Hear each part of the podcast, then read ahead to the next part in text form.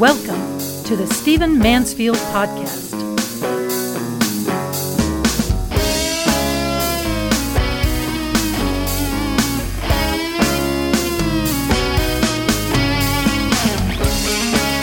Well, welcome to the Stephen Mansfield podcast. It's been a couple of weeks since I have been active on this podcast, mainly because my son got married to a beautiful young lady named Esther. May God bless them. But I am back and here we go. What a time for me to be gone in the month right before one of the most important elections we have had in many, many a decade.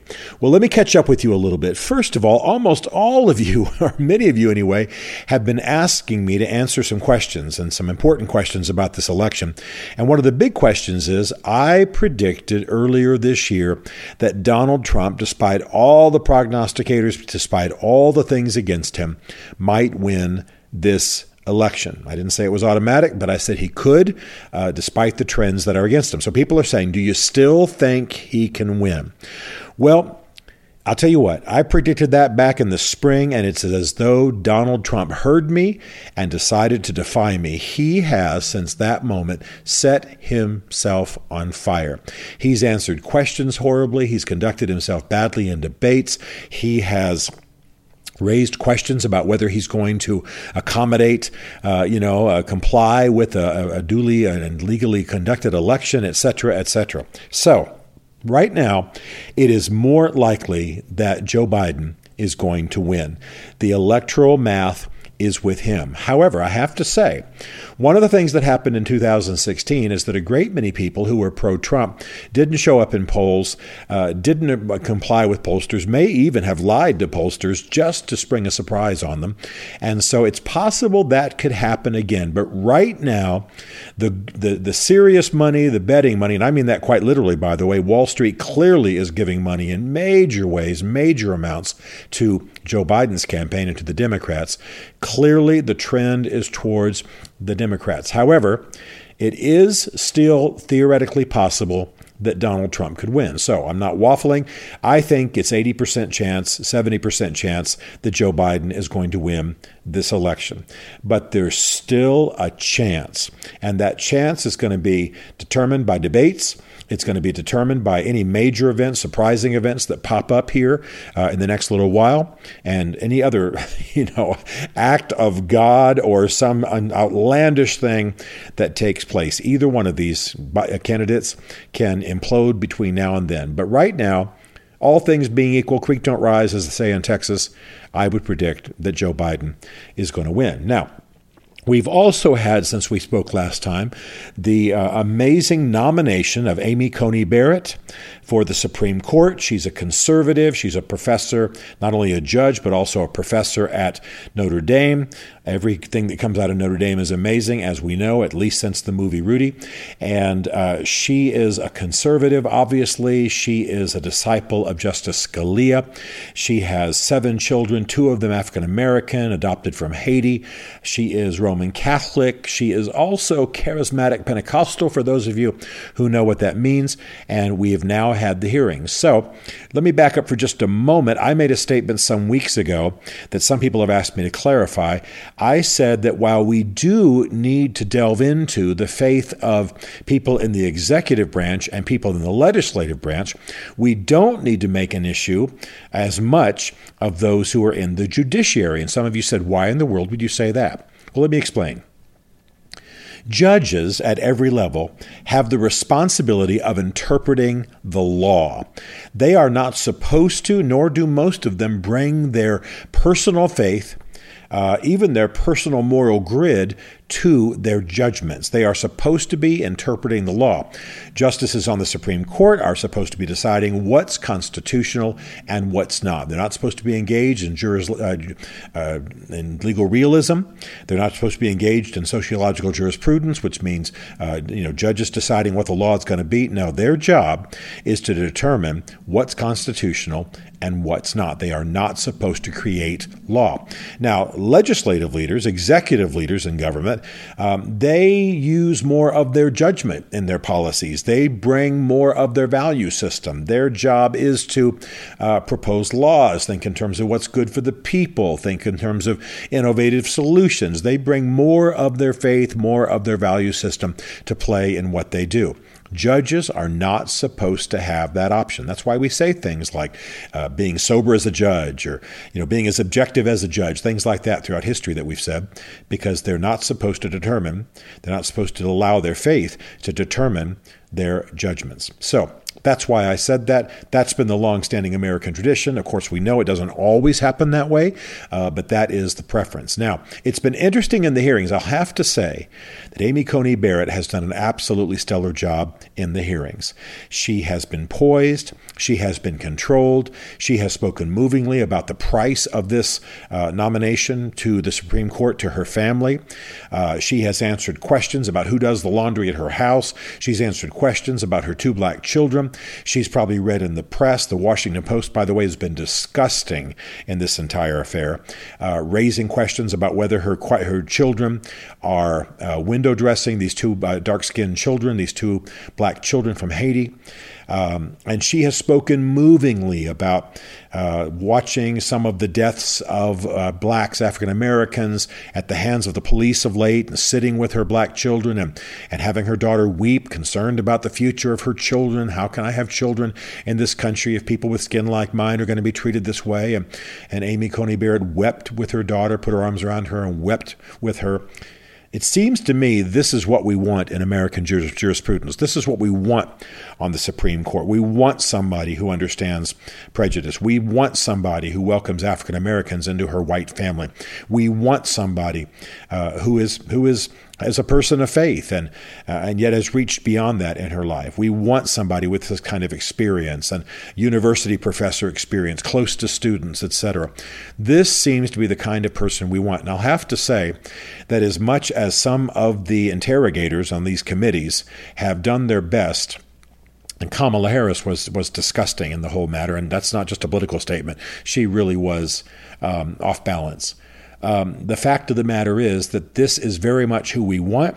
And also, I'll have to say that the, her opponents have not been able to find anything uh, that disqualifies her. She is sane, she is stable, she is calm. She rightly refused to answer questions about hypotheticals. Uh, no, no nominee to the Supreme Court should answer questions about how would you rule in this case, how would you rule in that if it's a hypothetical. You have their record, you know basically what they believe. They're nominated because of their record. That's the basis on which the decision should be made. And so these hearings are media events, and I'll tell you, some folks really, really misbehaved. And she was right not to answer questions about hypotheticals. She remained calm. She remained poised. I think she probably even convinced some, pe- some people across the aisle. And um, I deeply hope that she will, in fact, be appointed to the U.S. Supreme Court. Now, We've got some other uh, matters to consider and, and, some other matters to, to think about. Um, what is likely to happen uh, here in the two weeks running up to the election? Well, uh, one of the things that I think where I think Donald Trump has embarrassed himself uh, is that he has made noise like he refuses to do uh, a debate that might be remote, where the two men might actually be in separate cities. Well, this has been done, Lord have mercy, since the 70s. I mean, we've we basically I think it's been done since the 60s. Actually, this is normal. This is fine. This actually maybe assures a little bit less heat in the whole matter. This should be done in a COVID age. It's perfectly legitimate. Uh, Donald Trump should not oppose this. This is something that will work. On the other hand, I'll have to say, since some of you are asking me about this, there's no question that the handlers of both men are. Um, are a major factor at this point. Donald Trump's handlers are allowing him to sit on a stage with Savannah Guthrie about 10 to 15 feet away. He looks like he's shrunken, he looks like he's reduced, and just let her plow into him. Whereas at the same time, uh, Joe Biden's handlers are pretty much keeping him hidden. I mean, he's not performing very well live and on the stump. Within the last 10 days, he has actually said in a speech, This is what I believe, and that's what I believe, and that's why I'm running for the U.S. Senate. No question. Look it up. Uh, he, got, confused about what he was running for. Now, I'm not going to engage in ageism. Uh, I think we should respect our elders. I don't know what his mental state is. I'm just saying there are a huge number of errors and gaffes, and his handlers try to keep him basically from live events, keep him basically, as they sometimes jokingly say, in the basement, and this is a man uh, who does not do well live. So if the if the campaign can force him out into more live events, he won't do as well. Neither man looks great, but quite frankly, Joe Biden's handlers are doing a far better job, and that's why he is ahead in the polls and very likely to win. Well, let's let's change from projecting what might happen uh, in terms of the campaign, and let's talk about what will happen if Joe Biden does in fact win. Uh, Joe Biden will, will uh, take office, of course, in January. Kamala Harris will be his vice president. She will provide over the Senate, of course. Uh, Joe Biden will be running for his second term about the time he's 80. So it's very likely uh, that Kamala Harris, I mean, there may even be a plan in the works, um, a, a, plan for uh, her to step up and take uh, the presidency. Uh, I don't know that that's the case. That's just rumor, obviously. Um, but it, you know, you're going to end up with somebody who's who's almost 85 uh, at the time that they're president. If should he run for a second term, so a lot of people, even on the left, even among Democrats, believe that there's some kind of deal in place. Joe Biden will be president for a first term, and then maybe he will step aside and let Kamala Harris run. So you possibly are looking uh, at a Kamala Harris presidency come out of this one way or the other, either after eight years of Joe Biden uh, or after four years of Joe Biden with a deal. Uh, this will be one of the most, not the most perhaps, but one of the most left leaning um, administrations in American history. There's simply no question about it. Stridently pro abortion, continuing many Obama era policies. And so uh, I'm not here to be bigoted. I'm not here to be biased. You know where I am. I'm right of center. Uh, but this will basically be something approximating the third term of Barack Obama. Of course, Biden was Barack Obama's vice president. Uh, he learned at that at his knee, so to speak, and this will be a continuation of that presidency in almost every way. In fact, I think it's fair to say that Kamala Harris is further to the left than either one of the Obamas. So that's simply what you're going to have. I'm not I'm not being bigoted in what I'm saying. I'm simply making statements that I think are true and quite frankly, I hear from the lips of many people on the left. So that's what we're facing. And I'll have to say uh, and this is harsh and will be hard for some of you who are conservatives. Remember that I'm right of center.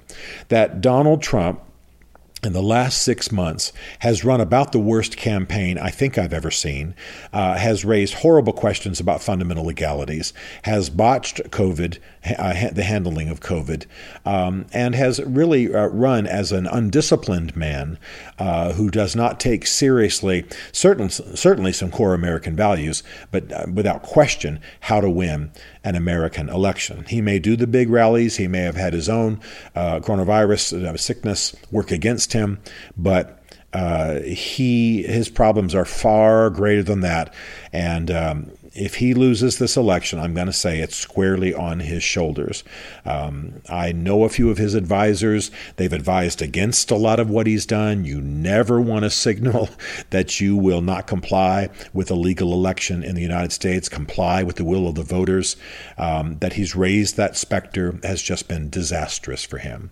So he has dropped in the polls uh, here in the last months.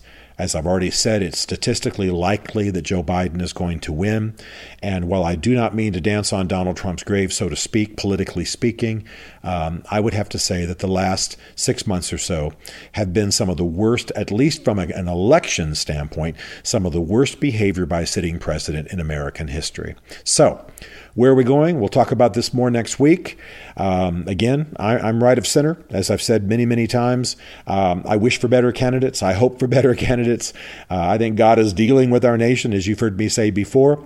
But right now, Lord willing, creek don't rise. Joe Biden's going to be next president of the United States. Kamala Harris is going to be the next vice president, and Donald Trump will transition out. And who knows? Maybe he'll have to leave the country as he keeps joking and kind of preparing people for his loss. But that loss looks like what is about to happen. Stephen Mansfield is a New York Times bestselling author, a popular speaker, and a frequent faith and culture commentator on Fox and CNN.